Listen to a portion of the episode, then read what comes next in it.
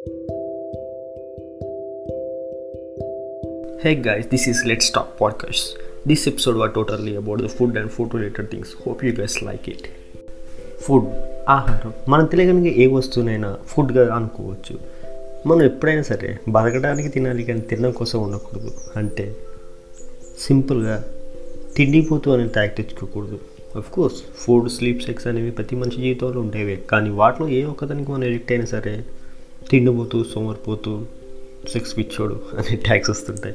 Most of the పీపుల్స్కి ఇలాంటి tags పిలిపించుకోవడం అస్సలు నచ్చదు. సో ఇలాంటి ట్యాగ్స్ రాకుండా ఉండాలంటే ఏం చేయాలో మీకు బాగా తెలిసి ఉంటుంది.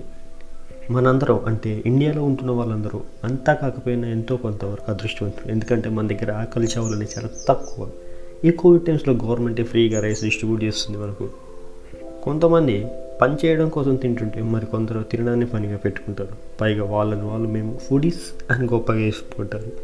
అదేంటో కానీ ఇంట్లో నాన్ వెజ్ వండిన రోజు మాత్రమే తొందరగా ఆకలి అవుతుంది పచ్చడి కానీ రసం కానీ చేసిన రోజు అసలు ఆకలినే మర్చిపోతాం. చిత్రం ఏంటంటే ఈ భూమి మీద కొంతమంది అన్నం తినడం కోసం కష్టపడతారు. మరి ఏమో తిన్నది అరగడం కోసం కష్టపడతారు.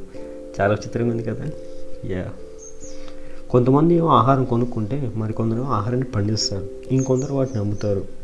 అసలు ఈ ఆహారం అనే ప్రాసెస్ ఫస్ట్గా పురుగుల నుంచి స్టార్ట్ అవుతుంది. ఆ తర్వాత కీటకాలు ఆ తర్వాత వాటిని తినే చిన్నపాటి జంతువులు ఆ తర్వాత వాటిని తినే పెద్ద జంతువులు లేదా మనుషులు. ఫస్ట్ ఏజ్లో ఉన్న పెద్ద జంతువులు కానీ మనుషులకు కానీ ఏదో ఒక రోజు బ్యాడ్ డే వస్తుంది. అంటే సింపుల్గా వాయి చనిపోయే రోజు వస్తుంది. ఆ తర్వాత మళ్ళీ భూమి లోపల ఉన్న పురుగులకి ఆహారంగా మారిపోతాయి. అంటే టోటల్గా ఈ ఫుడ్ చైన్ అనేది రొటేట్ అవుతూ ఉంటుంది.